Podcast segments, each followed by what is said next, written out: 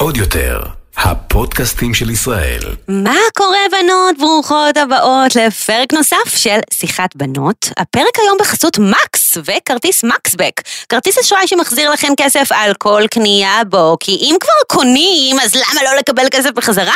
את ההחזר בגובה 1% מסך הקניות שלכם תקבלו באמצעות גיפט קארד דיגיטלי. נשמע סופר שווה, נכון? כי החל מהשנה השנייה, ההחזר בגובה 0.75%, ועדיין סופר משתלם. בנוסף, לקוחות מקס זכאים לתוכנית הטבות מפנקת, הכוללת 1+1 על מגוון רחב של פינוקים ואטרקציות. שווה לפנות בטלפון או באתר לפרטים נוספים, ושימו לב, אין דמי כרטיס בכלל בשנה הראשונה. לפרטים נוספים ולהנפקה, התקשרו פשוט לכוכבית 8040. כמובן שבכפוף לתנאי הצטרפות, צבירת נקודות בהתאם לתנאי התקנון מקסבק, ההחזר יתבצע באמצעות כרטיס נטען, גיפט קארד דיגיטלי של מקס ובכפוף לתנאיו. אי עמידה בפירעון ההלוואה או האשראי עלול לגרור חיוב בריבית פיגורים והליכי הוצאה לפועל, כפוף לתנאי החיתום ולאישור המלווה. מקסית פיננסים בעם, התקנון המלא באתר. צבירת נקודות מקסבק מתבצעת בגין עסקאות בכרטיס, כהגדרתן בתקנון, יחד צבירה בעסקאות מול מוסדות המדינה, בשנה הראשונה 0.5%, והחל מהשנה השנייה 0.375%. ועכשיו נעבור לפרק שלנו. אני מאוד מאוד מתרגשת מהפרק הזה, א', כי לא הייתי כאן כמעט חודשיים, אז זה מרגיש לי סוג של פרק חזרה, וב' כי האורחת שלי היום בפרק היא מישל. מישל חברה שלי כבר 10 שנים, והיא פסיכולוגית, והיום הפרק יהיה כזה סוג של הפוך על הפוך, במקום שאני מראיינת את האורחת, היא תראיין אותי, וזה יהיה סוג של טיפול, אפשר לקרוא לזה, טיפול חברי, ואני רוצה שמישל תציג את עצמה. היפה שלי. היפה שלי. איזה כיף לי להיות פה, אני ממש מתרגשת. שתדעו שכל הפרק הזה, זה ממש יוזמה של מישל. כאילו, היא הגיעה אליי והציעה לי את הרעיון הזה, וזה תוך שניות, כאילו, אפילו לא היססתי. ישר אמרתי, כן, חד משמעית, כן. האמת שכן, אני חייבת להגיד לך שאת מאוד אמיצה על זה. כן, כי זה הולך להיות חתיכת פרק, זה פרק שונה מכל מה ששמעתם עד עכשיו. לגמרי, אני אתקן אותך, זה לא לגמרי יהיה טיפול, זה יהיה איזשהו לא, סתם כזה, את יודעת, בווייב, בהרגשה. נכון, כי אני חושבת שזה איזושהי שיחת נפש שהיא קצת יותר עמוקה, קצת יותר ממה שאנחנו עושות ביום יום, כשאנחנו יושבות עם חברה לקפה. נכון. קצת מדברות על משברים, על הצלחות. התמודדויות. אז תספרי למאזינות שלנו מי את, מה את. אז קודם כל אני מישל, אני בת 30, אני חברה שלך. נכון. כבר 10 שנים. 10 שנים. וואי, איך הזמן עובר מהר. ואני פסיכולוגית בהתמחות, אני שנה שלישית בהתמחות. ואני אספר קצת אולי למה באמת עניין אותי לעשות את זה איתך. קודם כל אני שומעת הרבה פודקאסטים, תמיד חלמתי לעשות אחד כזה. וזה גם כל כך מתאים לך. כן, את חושבת? ממש אבל. וגם אני אגיד שאת מסקרנת אותי. נכון, אנחנו מכירות ואנחנו חברות טובות ואני מכירה אותך, אבל הרבה מההתמודדויות שלך בחיים מהצד, שאני ככה צופה בהם מהצד, מן הסתם החיים שלך מאוד מתועדים. כן. מסקרנים אותי, ולכן רציתי קצת שנדבר על זה. זה כאילו מצחיק, כי באמת כל פיפס שלי סוג של מתועד, אבל מן הסתם שאני מאוד מקווה גם שמי ששומעת יודעת ומבינה שגם אם אני נראית לכן מאוד מאוד חשופה, וגם אם אני נראית לכן כאילו אני אומרת הכל, בסופו של דבר כמובן שדברים עוברים פילטר. נכון. ואגב, גם בשיחות יומיומיות, גם כשאני ומישל עכשיו יושבות לקפה, גם שם אני לא עכשיו מתפרקת לי ושופכת את ליבי מה אני מרגישה או מה הרגשתי. כי ביום יום שלנו אנחנו מעדיפים לדבר על הדברים אנחנו בתפקוד. כן? אנחנו שמים עלינו איזשהו מעטה, איזושהי מסכה, כי אנחנו צריכות לתפקד, כי החיים ממשיכים. לגמרי. כן, זה אחד הדברים שהייתי רוצה שנדבר עליהם. לגמרי. אז בואי נתחיל. יאללה. אני רק רוצה להגיד שאני מטופלת, יש לי פסיכולוגית כבר כמה שנים. אני חושבת שטיפול פסיכולוגי זו מתנה, שכל אחד צריך להעניק לעצמו. לגמרי. אני תמיד מקבילה את זה למסאז', זה כמו, מסאז' זה תמיד לא פוגע, זה לא רע. כן. זאת אומרת, גם אם אתה לא מרגיש שיש לך צורך ממשי עכשיו ללכת לפתור איזו בעיה, זה בטוח לא מזיק. לגמרי. אני חושבת שזו זכות. אני גם חושבת. ואני חושבת שחייבים לנרמל את השיח הזה. אני חושבת שבשנים האחרונות זה כבר ממש בשיח ציבורי. נכון, יותר. אני כל הזמן אומרת שאני בטיפול, אני חושבת שלא הייתי יכולה לעבור הרבה דברים בחיי, אם לא היה לי את האופציה הזו ואת האפשרות הזו, וכן, זו לגמרי זכות וזו לגמרי מתנה, ואני הרבה דברים טובים קרו לי בעקבות זה. אני שמחה לשמוע את זה. כן. מאוד, מאוד, כן. מאוד. מספרת לי גם מדי פעם, אז נכון, אני יודעת. חולקות חוויות מספת הפסיכולוג. אל תגידו. אז יאללה. Shall we? אנחנו מתחילות. יאללה. כן, כן, נראה לי, אני מקווה. טוב, אז כמו שאמרת קודם, היום אנחנו באמת עושות פרק שהוא קצת הפוך, אנחנו נדבר עלייך, על דנית גרינגברג. טוב, אז אני גם אחלוק קצת מהידע שלי, כי בתור חברה. את רוצה רגע לספר איך אנחנו מכירות? כן, כן, מישל, אנחנו מכירות דרך חברה משותפת, תמר, שהיא... My love גם, חברה הכי טובה של שתינו, נראה לי. נכון. מישל ותמר למדו ביחד. וזה הרגיש כאילו את למדת איתנו. נכון, הם למדו ביחד במכללה אחת, אני בכלל הייתי במכללה אחרת, אבל פשוט הפכנו להיות גרופ. ממש. ואני הייתי הולכת למסיבות במכללה שלהן, ופשוט הפכנו, כאילו, באמת כאילו למדנו ביחד. מבחינתי, אני... היא לא ניגשת למבחנים, הכל. בדיוק, אני את חוויית הלימודים שלי העברתי לגמרי איתן, וזה כאילו היה אבסורד. את יודעת, עד עכשיו שואלים אותי, מה, לא למדת באיזה? ואני כזה, לא, אני פשוט רק הסתובבתי איתן כל הזמן. נהניתי מהפסיליטיז, ואיזו חברות מדהימה נרקמה לנו, כאילו, זה כזה אבסורד, כאילו, זה הכי לא היה אמור ללכת לשם, וזה הלך לשם. וכאילו הכרנו כל החיים, דנית. ממש, ממש. ושתדעו שזה מה זה כיף שיש חברה פסיכולוגית. כאילו מה, לא ככה? זה באמת כיף, לי זה ממש כיף, אני מאוד מעריכה את הדעות שלך. גם כיף שיש אותך. חיים שלי. סלב, חברה סלב. נהנית מטובות הנאה. ברור, אמר לא. טוב, אז כן. את גדלת ונולדת בעצם, וגדלת בפתח תקווה. נכון. להורים מקסימים. כן. אורלי ומוטי המקסימים שלי. את מחכה את אמא שלך מעולה. נכון, אני יודעת, היא גם אומרת. את גם בת בחורה. כן. יש לך שני אחים קטנים, הם לא כל כך קטנים, בני כמה הם? אני גם עדיין אומרת שהם קטנים, אבל עידו כבר בן 26, ודניאל כבר בן 22. וואו, הם בכלל לא קטנים. הם ממש לא קטנים, אבל מבחינתי הם קטנים. ובעצם זה אומר שאת בת בחורה. כן. את מרגישה את התפקיד הזה, הרגשת את התפקיד הזה כבת בחורה במהלך השנים? לקחת על עצמך אחריות מסוימות? בשיא הכנות, לא. ממש ממש לא. ההורים שלי אף פעם לא נתנו לי את האחריות הזו של אחות בכורה. אני חושבת שגם כי אני שידרתי להם, אל תיתנו לי את האחריות הזו. גם כשאני הייתי בבית, האחים שלי תמיד היו עם בייביסיטר, כאילו אף פעם לא הפילו את זה עליי. לא הפילו את זה עליי, לא אמרו לי, את עכשיו צריכה להישאר בבית ולשמור על האחים שלך הקטנים, או לעשות איתם א' ב' ג'. הרגשת שאת צריכה אולי לגונן עליהם? לא. אני מבחינתי, באמת עכשיו, לאורך כל הילדות שלי, הם נורא היו חברים בינם לבין עצמם. שני בנים. כן, שני בנים. ועידו, אחי האמצעי, הוא זה שתפס את תפקידה לגונן על דניאל, אחי הקטן. הסנדוויץ'. כן. כן, הוא היה ילד מאוד מאוד רגיש, והוא תמיד דאג לדניאל ולטובתו, ואני ממש הוצאתי את עצמי מהסיטואציה, מישל, אני הייתי ילדה מאוד מאוד מפונקת, ומאוד מאוד מרדנית, וההורים שלי לא אמרו לי כאילו, לא, יש לך כאן אחריות, את אחות גדולה וככה וזה, את יודעת שזה לא מאוד אופייני לאח בכור. זאת אומרת, בסדר לידה, אנחנו בעצם נותנים תפקידים לילדים. תפקידים שהם לא תמיד הילד לוקח אותם, וזה מעניין לשמוע. עידו באמת לקח את התפקיד של הסנדוויץ', זה דווקא מאוד אופייני, כל מה שתיארת. אז את אומרת שאת היית ילדה מרדנית, זה תמיד היה ככה?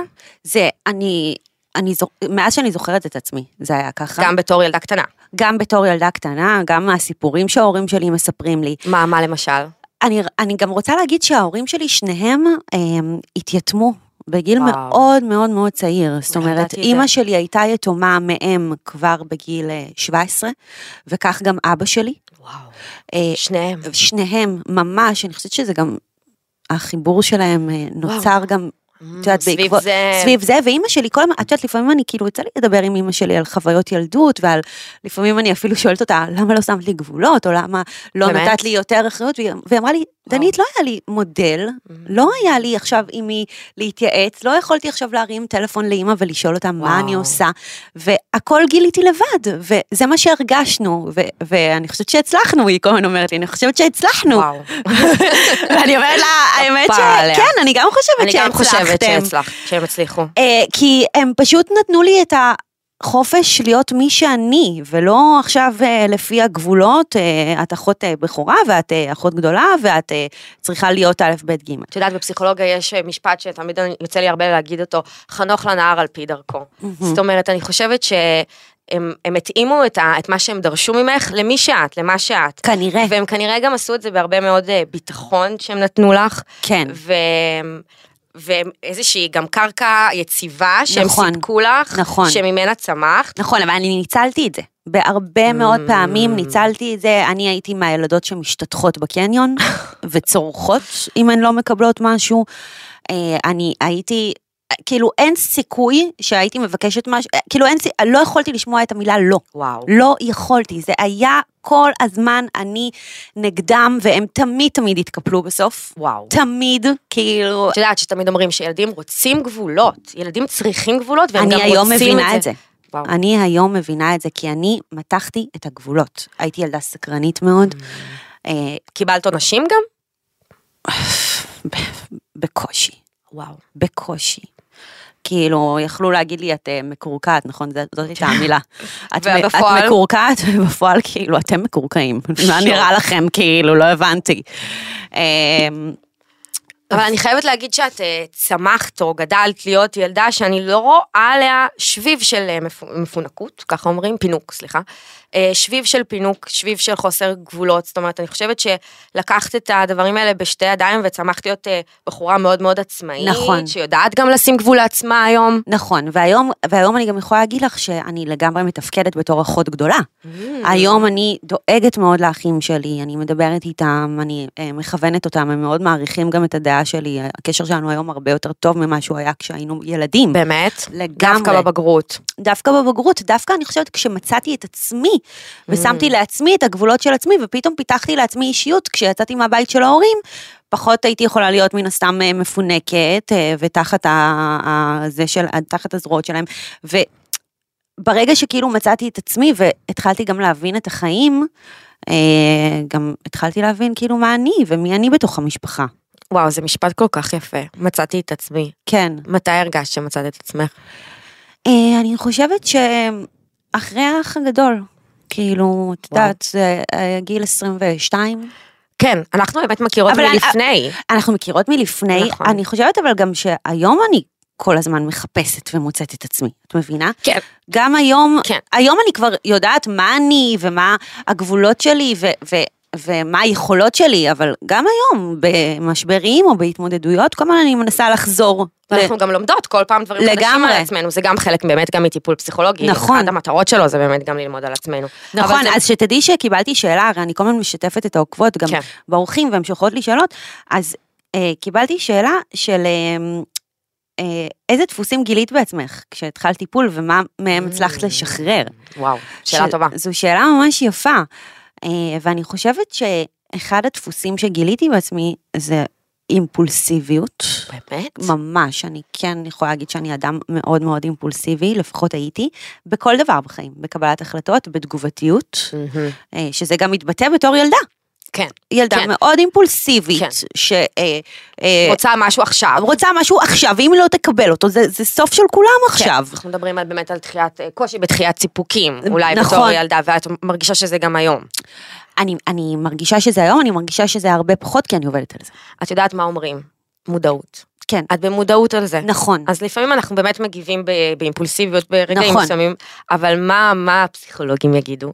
שהעיקר היא המודעות של זה. אז אני מאוד מודעת, אני יכולה להגיד לך שגם ההורים שלי גידלו אותי בתחושה כל הזמן של את מושלמת. את מושלמת? אין, את מושלמת. קיבלת 70, זה בסדר, כי את מושלמת, כאילו הכל בסדר. מדהים. והגילוי שאת לא מושלמת, זה היה הרגע. כן. אגב, זה בדיוק מתקשר למה שאמרנו מקודם, לאחר האח הגדול, שגיליתי שאני לא מושלמת. אני לא מושלמת. למה, מה גילית שם? קודם כל הביקורות, מבחוץ. את לא יצאת, 50% אהבו אותי, 50% לא אהבו אותי. אז גם שם פתאום התנפצה לי הבועה של את מושלמת, וגם, את יודעת, כל הסיפור הזה שאני עברתי שם, גם שם, אגב, האימפולסיביות נורא פעלה, כי את כאילו מתאהבת במישהו שהוא פחות, מול כל המדינה, שלא מתייחס אלייך עכשיו עם פרחים ושושנים, אבל את רוצה את זה, כי את לא יכולה לשמוע לא. את לא יכולה. וואו, דנית, אמרת פה משהו נורא מעניין. כן. בעצם אמרת, שאני שומעת לא, זה מניע אותי לפעולה. כן, ולפעמים לא לפעולה הנכונה. כן. ואני תמיד אומרת שאם הייתי קצת יוצאת מעצמי ומקשיבה לסביבה, שבמקרה הזה הסביבה גם הייתה את, לא הייתי שם, לא הייתי נכנסת למערכת יחסים כזאת. את יודעת מה אנחנו אומרות? מה? שאני אשמה בהכל. כן, אנחנו אומרות שמישל, תקשיבו סיפור לא, זה פיפי של חיים. אני הרי יצאתי מהאח הגדול, אני והגרוש שלי לא היינו בקשר איזה חודש, זאת הייתה תקופה מדהימה שלנו בתור חברות, יצאנו כל היום, היינו רווקות, עשינו באמת פאן של החיים, מישל הייתה בכלל באיזה סאבלט, באיזה דירה בתל אביב, אני ישנתי אצלה, ואז קיבלתי, הייתה איזושהי הודעה ממנו, והוא רצה להיפגש, ונסעתי להיפגש איתו, והשאר היסטוריה, ואנחנו כל... וגם חזרת אליי, את זוכרת? חזרתי שון אצלי. נכון, נכון. וזהו, ומעכשיו... ואנחנו כל מיני מאשימות את מישל, שאם היא הייתה עוצרת אותי מללכת... והכל אני אשמה. בדיוק, זאת הבדיחה, שהיא אשמה בהכל, שהיא הייתה צריכה לעצור אותי, כאילו לי אין דעה, וחופש בחירה. בסדר, האמת, ננית, אם זה מה שהצעה מעלה, אני לוקחת, אין בעיה. תשמעי, אני לא מתחרטת על רגע, כן? כל הדבר הזה שעברתי, הוביל אותי למה שאני היום. אז זה באמת תכונה בך, שאני כל כך מעריצה, כמה את משתדלת לא להתחרט על שום דבר שאת עברת בחיים. זה באמת מוביל אותי רגע, כי התחלת קצת לדבר על זה, על התקופה שלך הגדול, וגם קצת דיברת על המשפחה שלך.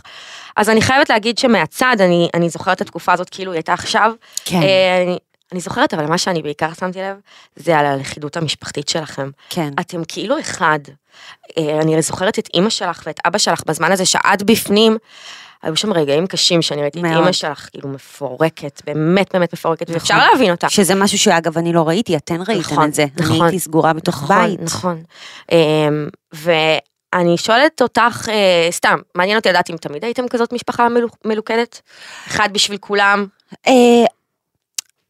כאילו, אני לא רוצה להגדיר את זה עכשיו אחד בשביל כולם, אני כן מגדירה את זה כמשהו, שאלה הערכים שההורים שלי נתנו לנו, זאת אומרת שהמשפחה זה מאוד מאוד מאוד מאוד חשוב, אבל גם חברים שאתה בוחר בתור משפחה, ההורים שלי יש להם ממש חברים שהם ממש כאילו מבחינתי דודים שלי, אז זה כאילו, זה אפילו לא משנה אם זה קשר דם או לא, אלא ממש כאילו האנשים שעושים לך טוב ואיתך וסובבים אותך, וההורים שלי מאוד מאוד הקפידו לעשות את המשפחתיות הזו, זאת אומרת כל שבת יש טיול, שישי שבת גם, היה לנו מסורת של כל שישי אנחנו בחוף הצוק ואוכלים פיתה עם נקניקיות וקטשופ, וטיולים לנחל הרוגות, ושינה באוהלים. וואו, זה מדהימים הם. כן, עד שאת יודעת, אני התחלתי, כאילו, להגיד להם, עשו לי מהפנים בגיל ההתבגרות, כאילו, מה אתם מראים אותי ב-4 בבוקר. טבעי, טבעי. אבל הם תמיד, תמיד, תמיד,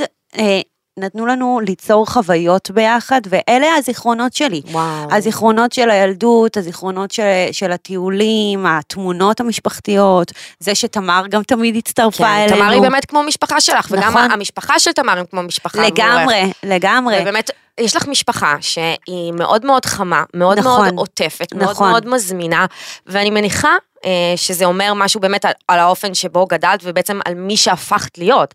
אין ספק שיש לזה השפעה על התחושת ביטחון הזאת, שאת גם משדרת החוצה, ואני מקווה שגם יש לך אותה פנימה. זה משהו שאת מרגישה שיש לך? בוודאי. שיש לך תמיד על מי להישען. תמיד. ושאת לא לבד. אני תמיד מרגישה את זה, ברגעי משבר שלי בחיים.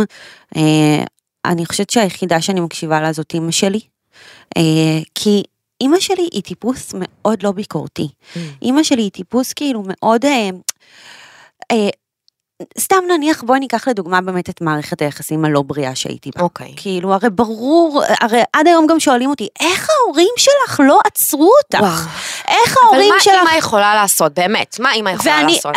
היא לא יכולה, חוץ מלתמוך בבת שלה, ולהיות שם בשבילה, היא לא יכולה. ושתדעי, כשהתגרשתי, אז אמא שלי אמרה לי, אנחנו ידענו שזה יקרה, אנחנו פשוט נתנו לך לגלות את זה בעצמך. הגילוי נאות, זה משפט שאני שמעתי מאמא שלי גם, אחרי שאני התגרשתי. נכון, גם מישל עברה גירושים.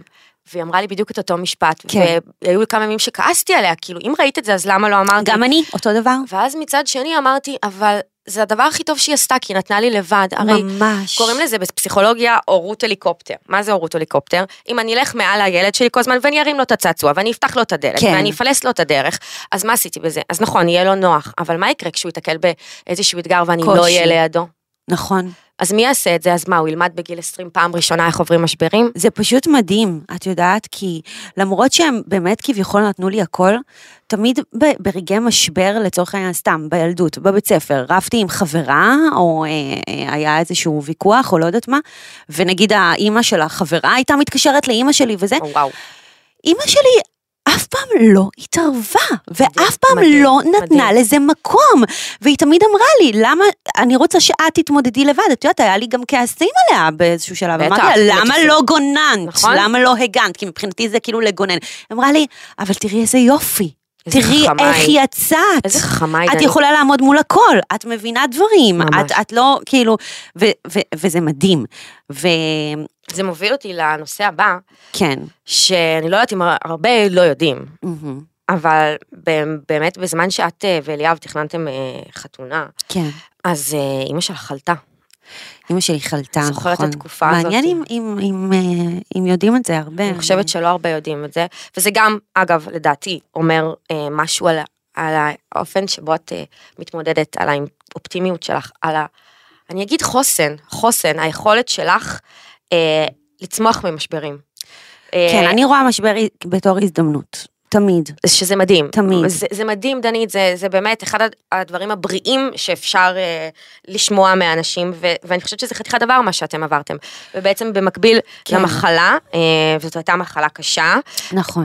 את מארגנת חתונה, ואני אגיד גם שביום החתונה, אמא שלך מגיעה לחתונה, חולה, שלא נאמר גוססת. ממש, ממש. היום אורלי כפרה עליה. היום אורלי בריאה. תודה לאל, את יודעת שאמא שלי ממש נחשבת נס רפואי. ממש. אני אספר קצת ככה מה היה באמת, זה היה ב-2016. אמא שלי גילתה בעצם שהיא חולה בסרטן צוואר הרחם סטייג' 4.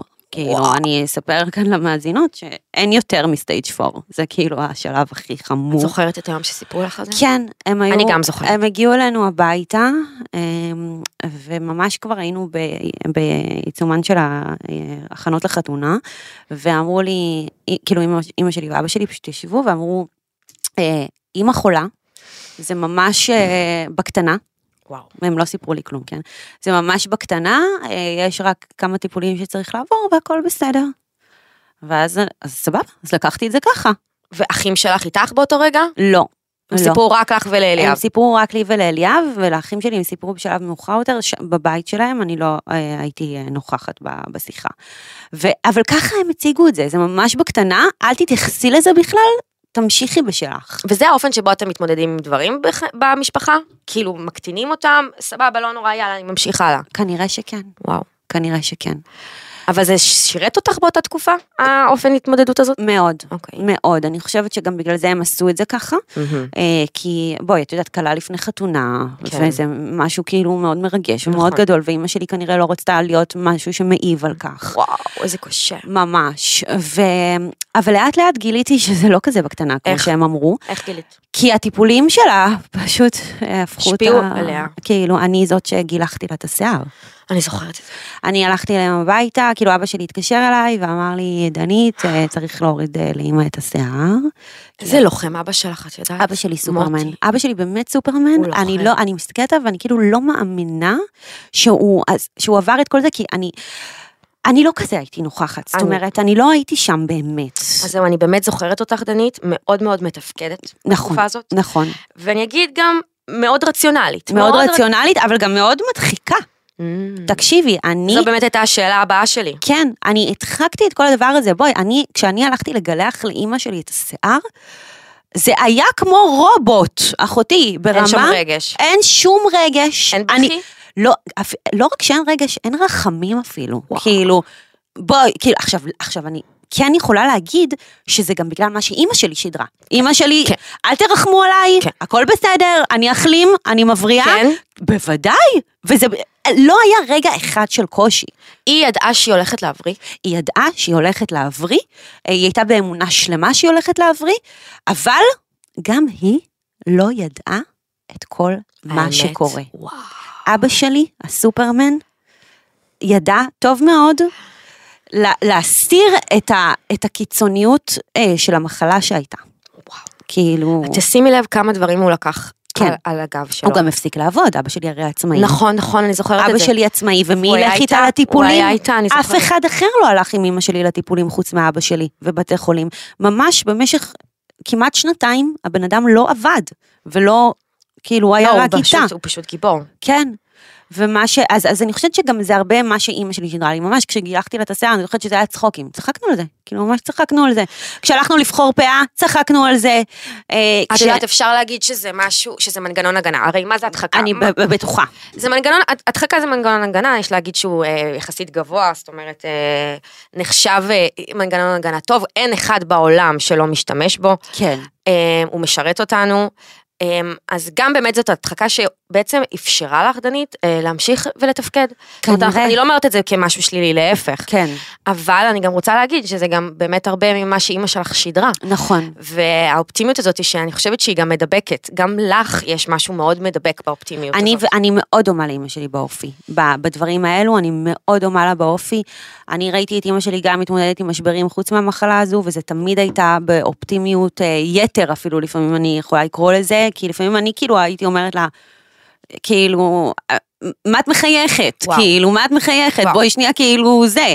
והיא תמיד התמודדה עם דברים ככה. וזה משהו שכן, אני לקחתי ממנה. בכל זאת, היה שם רגעי משבר. כן, אז מה שהיה זה שבאמת הגיע רגע החתונה, אמא שלי הייתה במצב ממש ממש לא טוב בחתונה שלי, אף אחד אני חושבת לא ראה את זה, היא נשארה עד 6 בבוקר, נכון, היא הייתה מהממת, היא הייתה עם פאה, היא הייתה עד 6 בבוקר, בזכות טונות של סטרואידים שהביאו לה בבית חולים, כאילו בהתחלה אמרו מה פתאום, היא בכלל לא יוצאת לחתונה, ואחרי זה הביאו לה מלא סטרואידים, אני חושבת שרגע המשבר היה, שאחרי כמה זמן, אחרי שהחתונה הייתה, שוב ישו איתי ואמרו לי שיש לה גרורות בכל הגוף. ושהם הסתירו את זה. זה היה כבר אחרי החתונה. אחרי החתונה. ואז מה, נפל לך שם? מה קרה שם ברגע הזה? ואז כאילו הבנתי, וואו, אמא שלי ממש חולה. ממש חולה, יכול להיות שהיא הולכת למות. ואת כבר מצליחה לדמיין את החיים בלעדיה? לא, אף פעם לא נתתי לזה מקום במחשבות, לא. אבל מה שעשיתי, זה שפתאום כאילו נפל לי הסימון, שאולי גם אבא שלי צריך עזרה. ואז... הנה, התפקיד שלך כבחורה, דנית. נכון, כנראה, וגם כבת יחידה, את יודעת, בסופו של דבר יש לי רק 2 אחים בנים, ואימא, אימא. נכון. ואז אמרתי לאבא שלי, אבא, אני רוצה, אני ללכת עם אימא לטיפול. והלכתי איתה לטיפול בבית חולים, ואני התפרקתי שם מישל, אני לא אשכח את זה, שאת יודעת, פתאום את גם רואה עוד אנשים חולים, כן. ופתאום את שומעת על מקרים, כן. ופתאום את רואה אנשים בוכים בחוץ, ופתאום זה אמיתי, זה אמיתי, וואו. זה לא אמא שלך יושבת בבית, וכשהיא מרגישה טוב אז היא מבשלת, את בבית חולים ואנשים, וואו.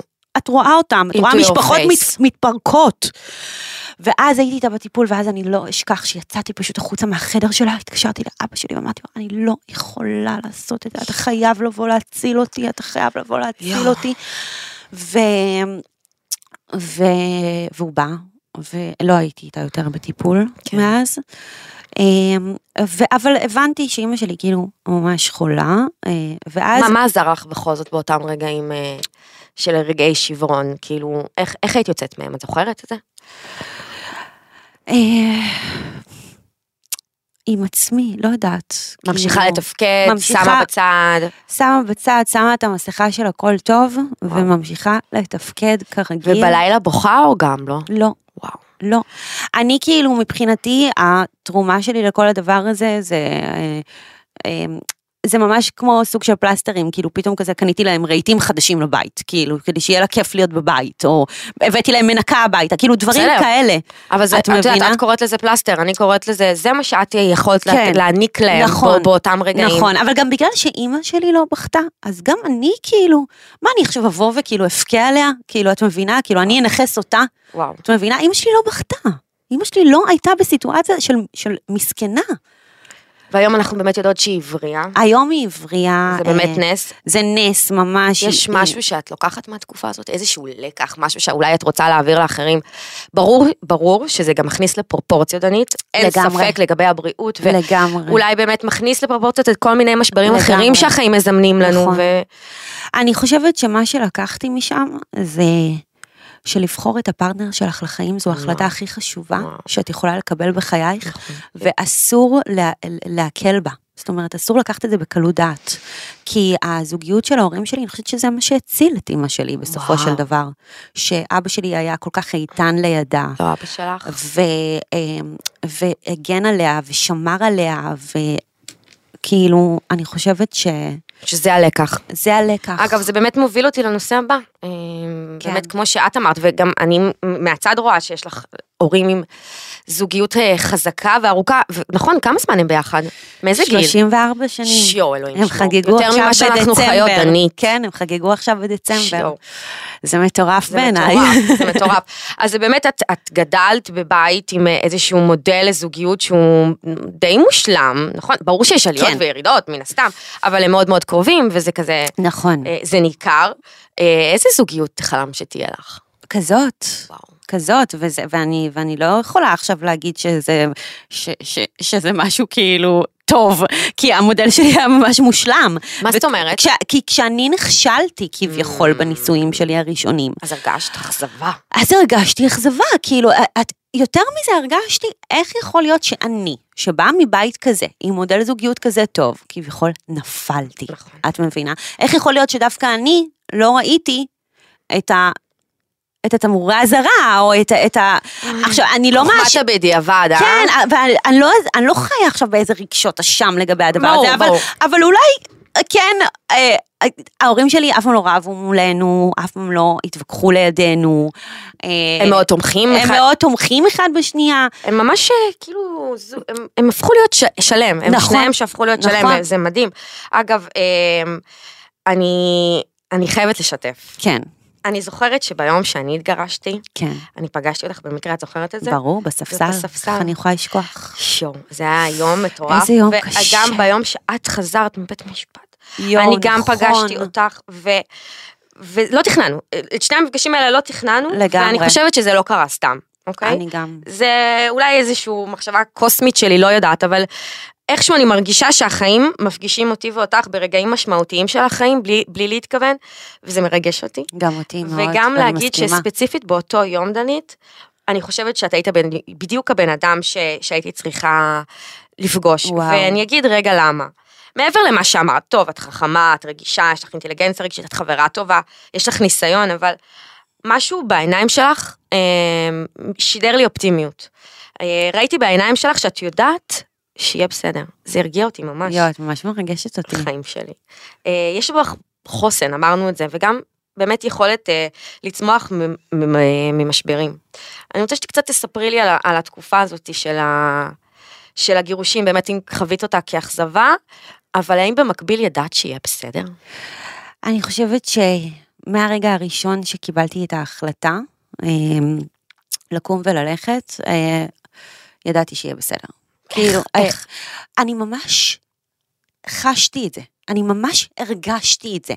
אני לא ידעתי אם זה בגלל שהייתי במקום שהוא לא טוב, ואז אמרתי, אוקיי, מכאן אפשר רק לעלות. כן, כי יש איזושהי הקלה גם אחרי זה. כן, אבל שוב, זה הרבה מאוד גורמים שגרמו לי להרגיש ככה, אם זה באמת הסביבה העוטפת של המשפחה. נכון. והסביבה העוטפת של החברות, מישל, אתן הייתן חלק בלתי נפרד מהתהליך הזה. נכון, ויש לך הרבה חברות. ויש לי הרבה חברות וחברות טובות, חברות נפש, ממש, מגיל קטן. כמו אחיות. לגמרי, אני באמת, זה שילוב של הכל ביחד, זה שילוב גם באמת אולי של האופי שלי. זהו.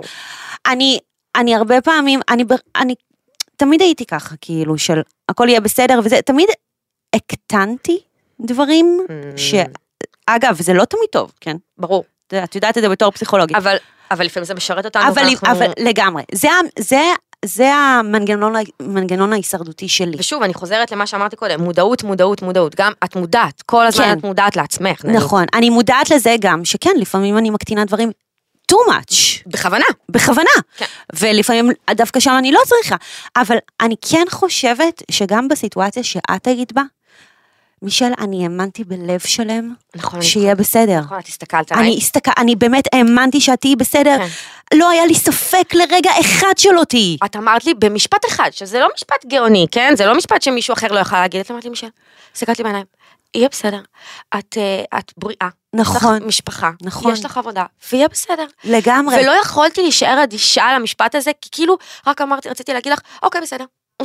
נכון. אוקיי, אמרת, אוקיי, זאת יודעת. כי זה באמת נכון, לא חסר לך כלום. והכל בסדר, צריך להגיד. והנה, וכמה זמן אנחנו אחרי? שנתיים? שנתיים, שלא נדע, הזמן עובר מהר. ממש, הנה, אחרי שנתיים. מישל גם עברה תהליך בעצמה. נכון. והכל בסדר, הנה, היא יושבת כאן איתנו, והכל בסדר, ולהפך, את הפכת להיות אדם הרבה יותר טוב ממה שהיית. תודה, חיים שלי. ובגלל זה כל משבר הוא הזדמנות. זה מדהים, אני חייבת להגיד שלא כולם מסתכלים על המשברים ככה, ואני ככה לומדת להסתכל על זה ככה, וזה מביא אותי רגע לספר, אני יוצאת קצת חנונית, אבל לא נורא. את ממש לא. על איזשהו ספר, שהאמת תמר המליצה לי עליו, ושמעתי אותו גם באנגלית, גם קראתי אותו בעברית, הוא נקרא בחירה, באנגלית The Choice, כתבה אותו... אני גם שמעתי עליו נראה לי. וואו, תקשיבי. כתבה אותו דוקטור אדית איגר, שהיא פסיכולוגית קלינית, ניצולת שואה. וואו. היא ניצולת אושוויץ, ובעצם אני תמצאת את זה, כי אני יכולה לדבר על הספר הזה גם שעות, הוא באמת שינה לי את החיים. אז אצלי, אגב, מה שעזר לי להתמודד עם הפרדה, וזה כל הזמן שהבנות כאן שומעות, זה הספר כוחו של התת מודע. ממש האמנתי במחשבות שלי, אימנתי את המחשבות שלי, כדי שזה יקרה לי לבחוץ. מדהים איך אנחנו מוצאות כל מיני ספרים שככה מלמדים אותנו שיעור לחיים. ממש, שהם כאילו אבני דרך. ממש, אבן דרך. כן. אז אני חוזרת רגע על הבחירה, אז הבחירה בעצם, היא ניצולת שואה, היא בעצם ניצלה באושוויץ, בזה שהיא רקדה מול מנגלה, וככה היא הצילה את החיים שלה. ואז היא באה ומספרת, אחר כך היא השתחררה והכל, והפכה להיות פסיכולוגית קלינית. ובעצם הספר הזה, עם התמה המרכזית שלו, היא, החיים מזמנים לנו הרבה רגעי משבר ואתגרים, אבל לנו יש בכל רגע את הבחירה להיות הקורבן של הסיטואציה, ולהיות השורד שלה.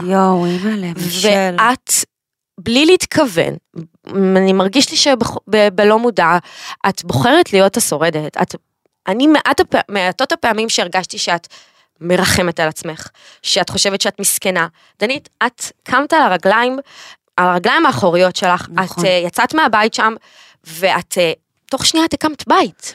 נכון. את קפצת למים הכי עמוקים שיש, ואני חייבת להגיד, מהצד, אני הורדתי בפנייך את הכובע. את היית, ואת תמיד היית אגב, מאוד מאוד עצמאית, כן. מאוד מאוד יודעת לדאוג לעצמך, ואת הקמת בית מאפס, דנית, ואת סימנת לעצמך מטרה. ואת נכון. הקמת אלה, אני זוכרת ששכרת הדירה ההיא. כן, שלא היה לי כסף לא בכלל. אמרת, אני יעמוד בזה. כן. ואת עמדת בזה. מאיפה זה בא? אני רוצה גם לשים כאן כוכבית, כן. שהיו גם סיטואציות שאני בחרתי להיות הקורבן. ברור, כאילו, אני בסדר. לא תמיד הייתי השורדת, ולא תמיד הייתי זה, ואני חושבת אולי שהסיטואציות שהייתי בהן הקורבן, הן אלו שהובילו אותי לבחירה של דווקא. אוקיי, אז למדת מזה. כן, בדיוק. זה באמת עניין של בחירה. מישל, זה באמת עניין של בחירה. את יודעת, אני חושבת, אבל גם שזה בחירה וזה אופי, אבל אני גם חושבת שזה... סליחה שאני אומרת את זה ככה, אבל זה גם מאוד מאוד קשור לבית שבו גדלת. זאת אומרת, אני חוזרת לשם, אולי זה פסיכולוגי מדי. לא, אבל זה ממש נכון. זה ממש נכון. אגב, אני חושבת גם שזה הרבה, אולי, את יודעת שהרבה מאוד קשור מזה גם לאומץ ואימפולסיביות. כי להגיד לך את האמת, להיות בסיטואציה שאני הייתי אחרי הגירושים, בלי שקל על התחת, ולגור כמה חודשים בדירה שקראתי לה דירת מעבר, כי זה מה שיכולתי לממן, וזה מה שההורים שלי יכלו לעזור לי, ולהסתכל על בניין יוקרתי, ולהגיד כאן בדירה הזאת, אני אגור ואני אעבור אליה, והנה עברתי, וכשעברתי עדיין לא יכולתי לממן אותה, יכול להיות שגם כאן יש הרבה אימפולסיביות, ולאו דווקא שבן אדם שהיה חושב על זה לעומק, היה עושה את זה. אוקיי, אבל... את מבינה? אבל במקרה הזה, דנית. במקרה הזה הצליח לי. זה לשרת אותך, בדיוק. במקרה הזה הצליח לי. ולכן אני לא יכולה לשים על זה איזה משהו כאילו שהוא שלילי, אבל כן, היה גם המון מחשבות, היה גם המון פעולות שהן מתוך אימפולסיביות. היה גם פחד? לא, באמת. את יודעת, לא יודעת מתי, אין כאילו, אין לי את כל כך רגש הזה. די. כן, לא יודעת, אין לי כל כך את הרגש הזה. בואי נדבר על זה. אני יודעת עלייך שיש סיטואציות שמפחידות אותך, כמו באמת הרבה אנשים, התקהלות, אוקיי, בסדר, מובן, יכולה לקבל. אבל בואי נחשוב רק ברגע מעבר לזה. מה מפחיד אותך? אז היום, אחרי שאני עברתי את התאונת דרכים, מאובחנת ממש פוסט-טראומה. וואו. כן. את רוצה לספר קצת? לפני כמה חודשים עבר תאונת דרכים, התאוששת ממנה, בעקבות זה עשית גם ניתוח, זה היה ממש רגע לפני החתונה, ומה זה אומר מבחינתך פוסט טראומה? זה אומר שהפסיכולוגית שלי תמיד כינתה אותי פלדה, ומשהו נשבר, ומשהו נשבר בפלדה הזו, שזה גם מעניין השימוש בפלדה, כי ממה האוטו עשוי, כאילו את מבינה, את פלדה ומשהו נשבר, האוטו נשבר. נכון, כן. המעטפת אולי נשברה. המעטפת נשברה, ומה שקרה מאז, זה שהרבה מאוד דברים שלא התייחסתי אליהם בעבר, אם זה ביקורות חיצוניות, או אם זה כל מיני דברים, סתם אפילו מינורים בין חברות, בעבודה וכל זה. פעם זה לא השפיע עליי, תמיד כאילו הייתי שמה מסך וממשיכה בשלי, והיום דווקא הדברים האלה כן חודרים. מקשרת את זה לתאונה?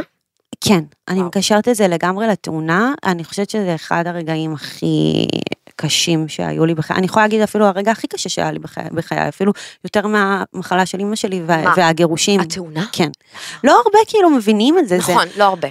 אני זוכרת שהיינו צריכות לנסוע למסיבת רווקות שלך בפריז. נכון. ואז את כותבת לי, ממוש, עשיתי תאונה. עכשיו, את עשית, זה היה יום אחרי התאונה. וגם בכמה קלילות. ואת שולחת לי תמונות מבית חולים. שבורה. שבורה. ואת כותבת, ומתכתבת איתי, ואני כותבת לך, טוב, אני אבוא עלייך. כן. כאילו, ואני עוד לא מבינה בכלל את גודל העוצמה, וכנראה שגם את לא. ואני ממש לא הבנתי את גודל העוצמה, אני הייתי מסוממת מכדורים, ובאדרנלין C, ואני עדיין חשבתי שאני טסה למסיבת רווקות, עד שכאילו הבנתי את המצב שלי, ואגב, זה מה שגרם לכל הבלבול הזה, גם בסביבה שלי, וגם בציבור, שכביכול עברתי תאונה, אוקיי, לא מתתי, גם לא נקטעה לי רגל חלילה, שברתי את הפרצוף חודש לפני התאונה, אבל תמיד שידרתי כאילו סבבה, אבל לא באמת הייתי סבבה, לא באמת, וגם, ושם אגב עצרתי את הטיפול הפסיכולוגי שלי, כי לא רציתי, דווקא שם, לא רציתי לגעת בזה, זה היה פצע פתוח שאני לא מעוניינת לגעת בו. עזבו אותי. ממש, ואחרי כמה חודשים ששוב ישבתי על ספת הפסיכולוגית. אני גם זוכרת שאני ידעתי אותך לזה. נכון. כאילו, אמרתי לך, דנית. דנית, תמשיך, לכי, כאילו, תחזרי.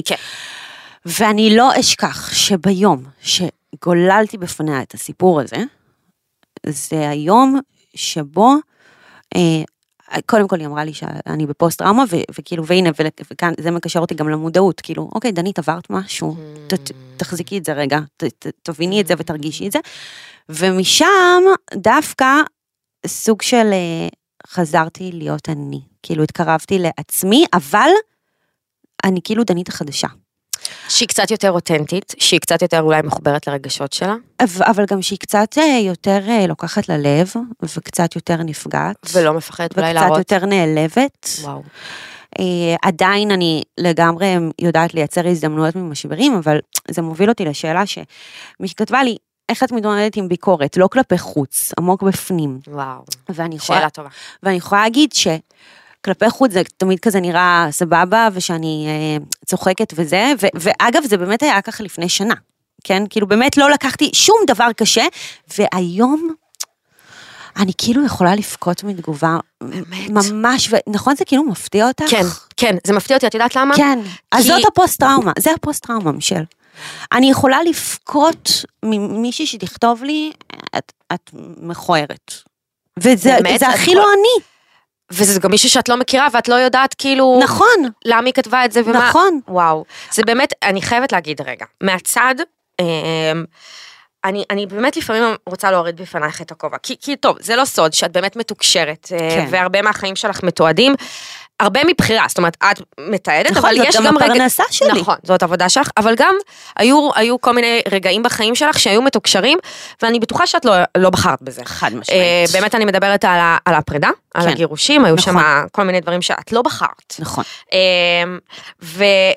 וגם בהמשך היו עוד כמה, אני אגיד מהצד שאנחנו חוות את זה, אני לא יודעת איך את חוות את זה, אבל כשיש, שמה שאת עוברת משהו, אז אנחנו החברות שלך, המעטפת הקרובה, כן. אני מקבלת כאילו מבול של הודעות, של שאלות מחברים, האנשים שמיודעים שאנחנו נכון. חברות, אז אני בטח לא רוצה לדמיין מה את עוברת. נכון.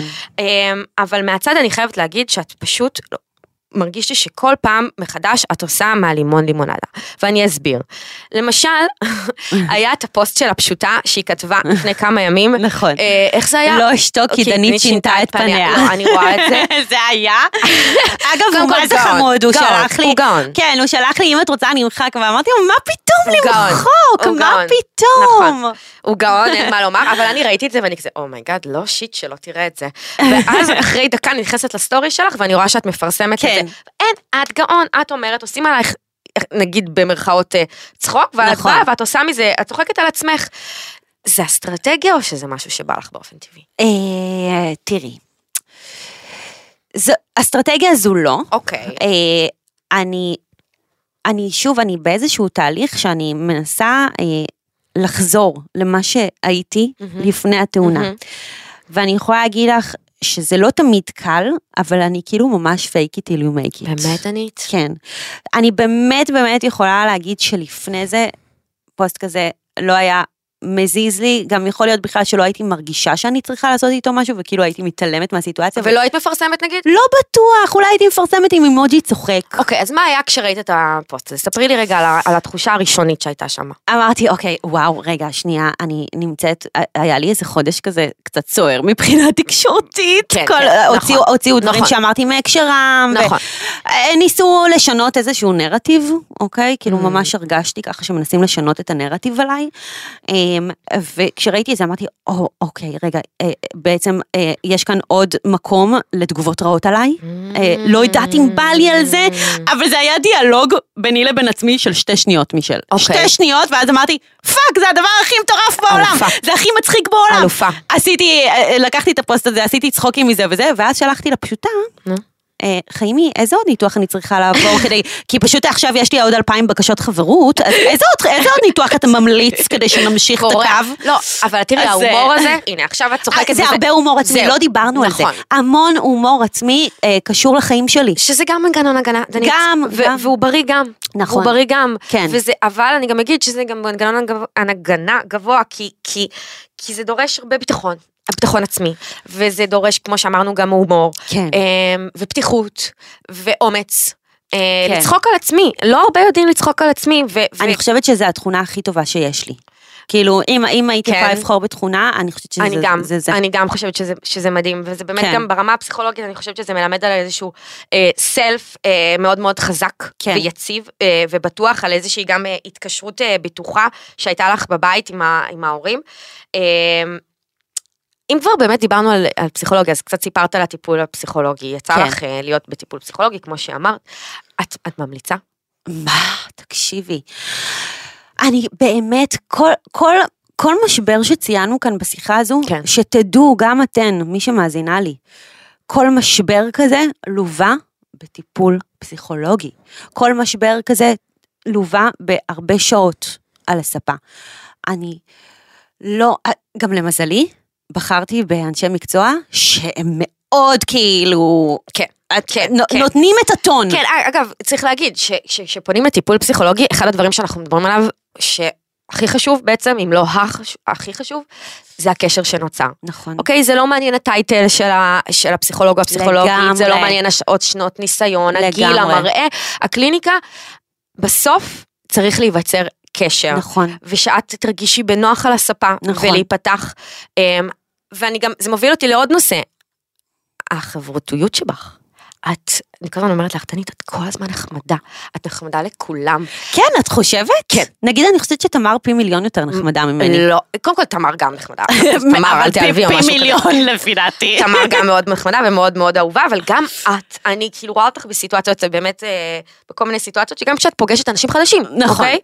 כאילו, אוטומטית, את נותנת לצד השני להרגיש בנוח, ואת מתאימה את עצמך לפעמים לסיטואציה, זה משהו, את זקית לפעמים, דנית. נכון. זה מעייף? מאוד.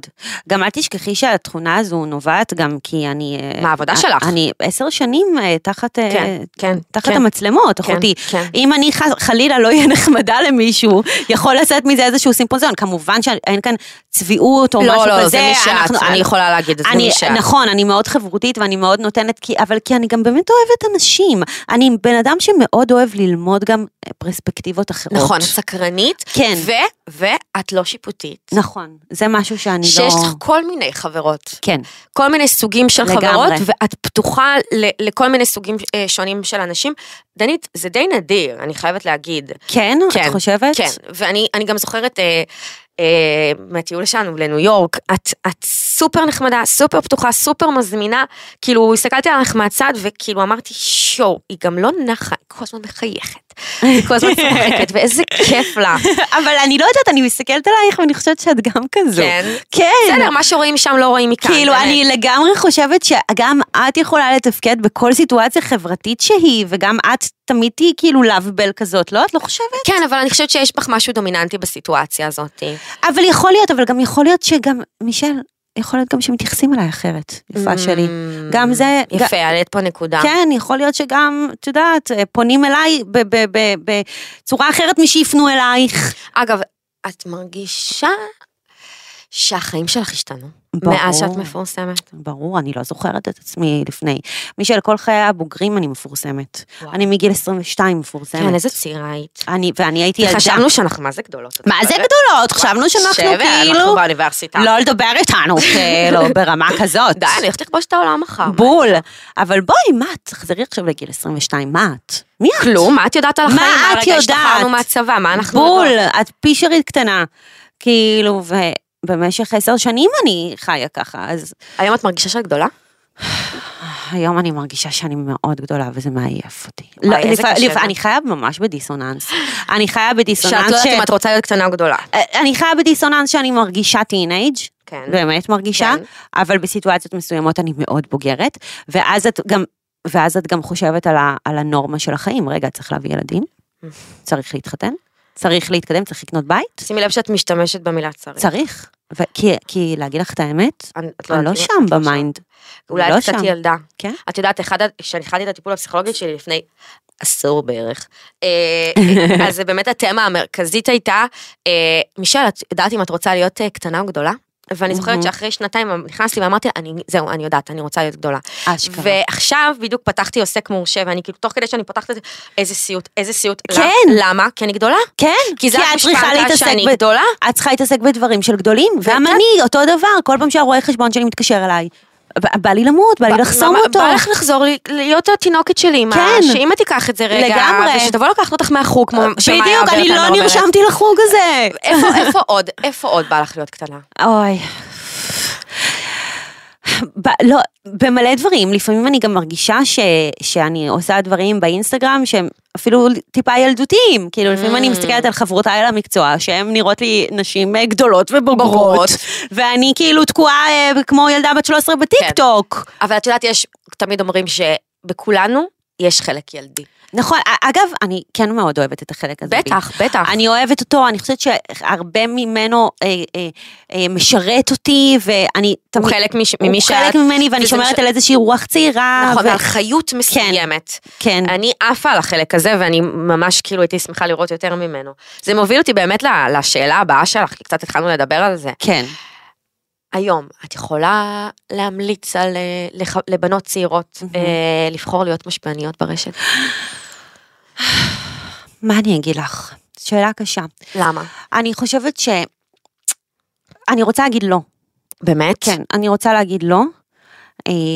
אבל עכשיו אל תהיי אימפולסיבית. אני לא אימפולסיבית, אני רוצה להגיד לא, אבל שוב, שכל אחת תיקח את זה כזה למקום שלה, כדי להיות משפיענית טובה ברשת. כן.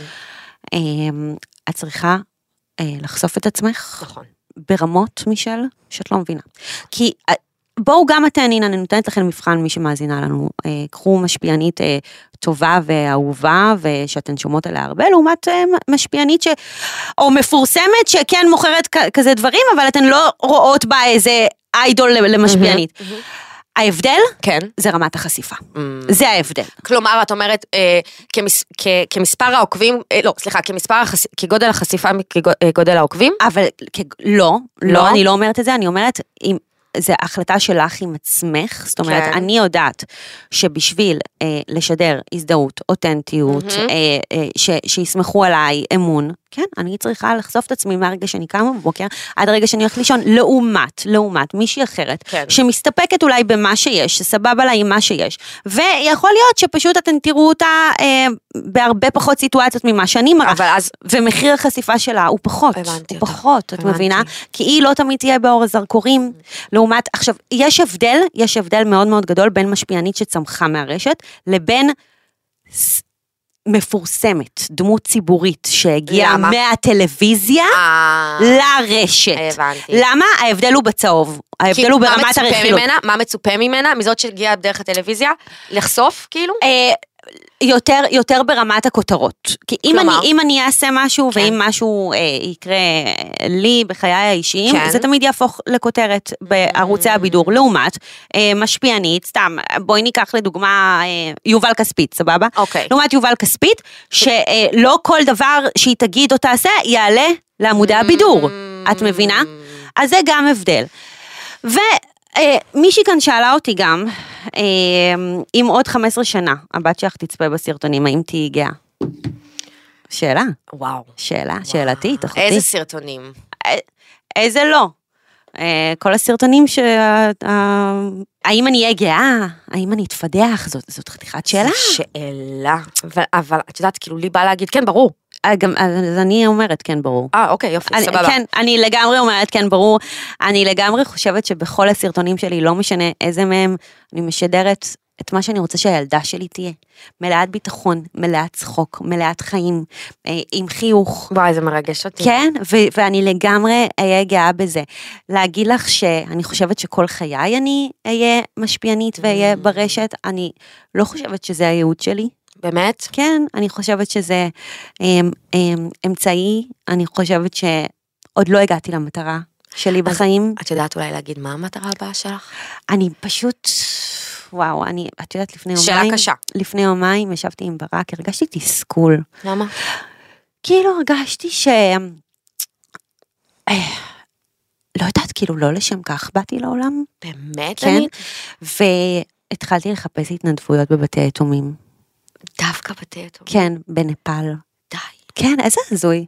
ואני הכי כאילו... כי מה? כי את מרגישה שיש לך בך צורך להועיל? כן, כן, חייבת, כי אני מרגישה שניתנה לי הפריבילגיה, גם מבחינת השפעה, אבל גם מבחינה, בואי נודה באמת, מבחינה כלכלית.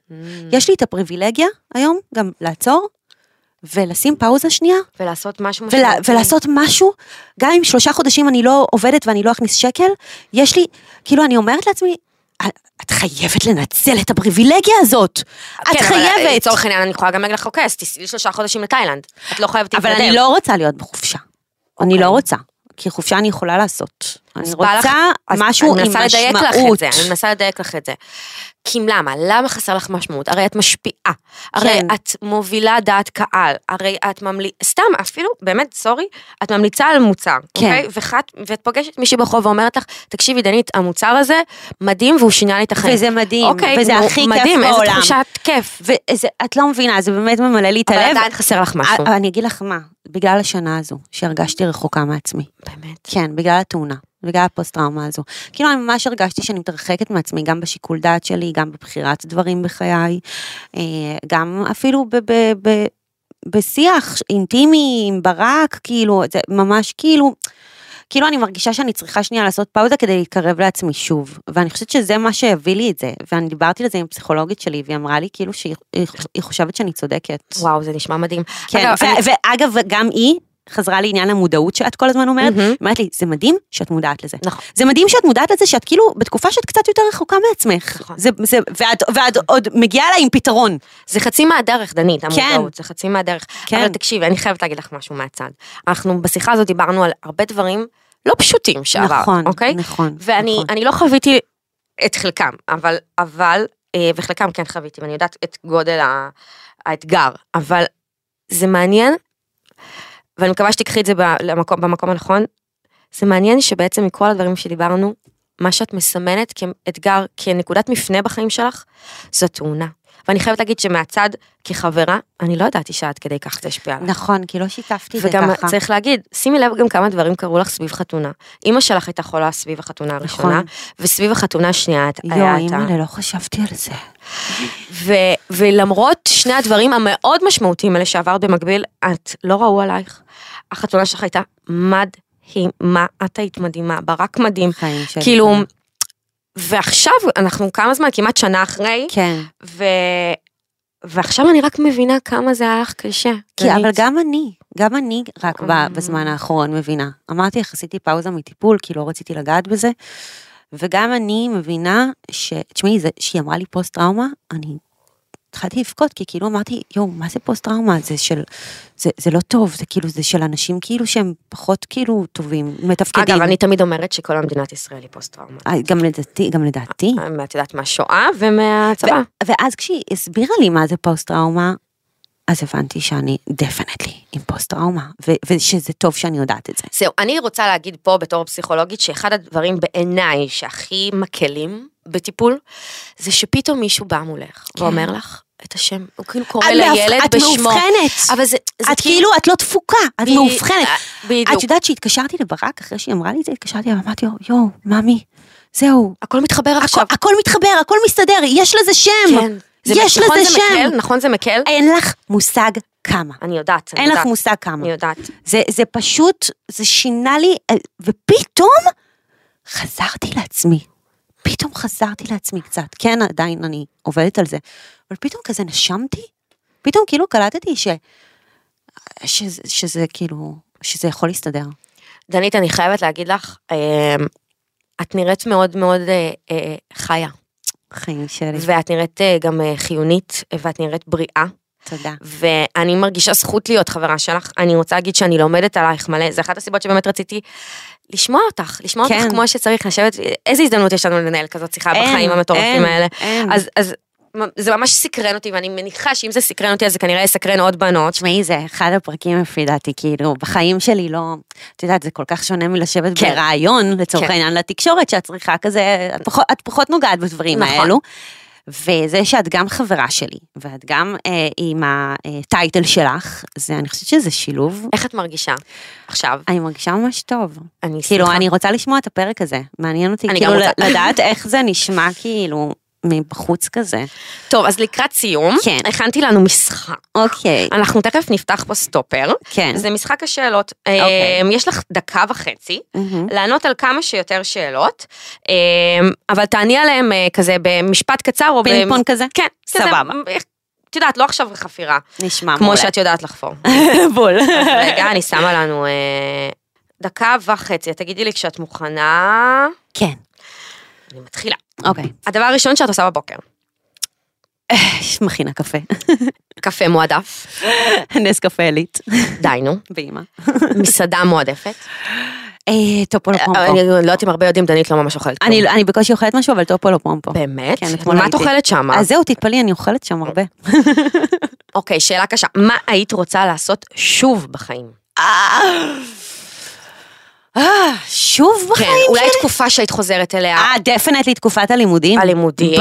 ברור. האמת שגם אני. ברור, מישל, פרחנו שם. כל סכום כדי לחזור, ועם כל המבחנים והזה, הכל, הכל, הכל. מתי הפעם האחרונה שבכית? קל. ממש. היום, ממש לפני חצי שעה. לא, לפני יומיים, שאמרתי לך בשיחה עם ברק, שאמרתי שאני רוצה להתנתב בבית יתומים. אז את בוכה הרבה? לאחרונה, כן. מתי הפעם האחרונה שפחדת? וואו, שפחדתי. אולי כשניסיתי לנהוג בחודשים האחרונים, מאוד פחדתי, כן. חוץ מהאלי ביבר. כן. מודל לחיקוי. האמת, קים קרדשיאן. באמת? אני חושבת שהיא כאילו קילינגית. והיא גם סלף מייד.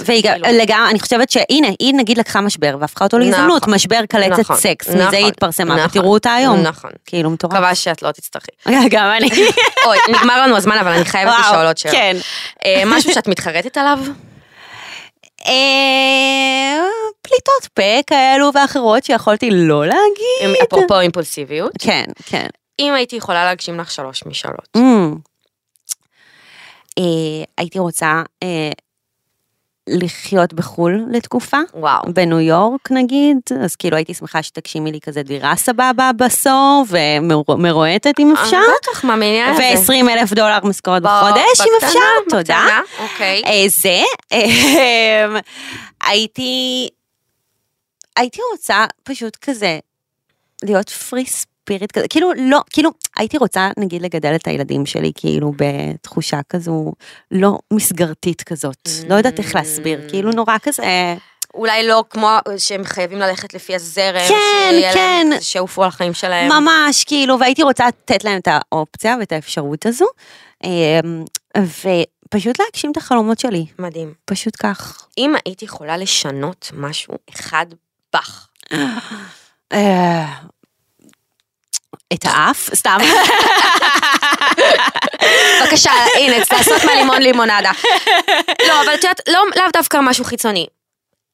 תכונה. הייתי רוצה יותר סבלנות. נכון, גם אני. כן, אני לא כזה סבלנית. במה את גאה בעצמך? במקום שאני נמצאת בו היום, ממש, ספציפית היום. עזבי את כל השאר, כאילו היום אני גאה בעצמי.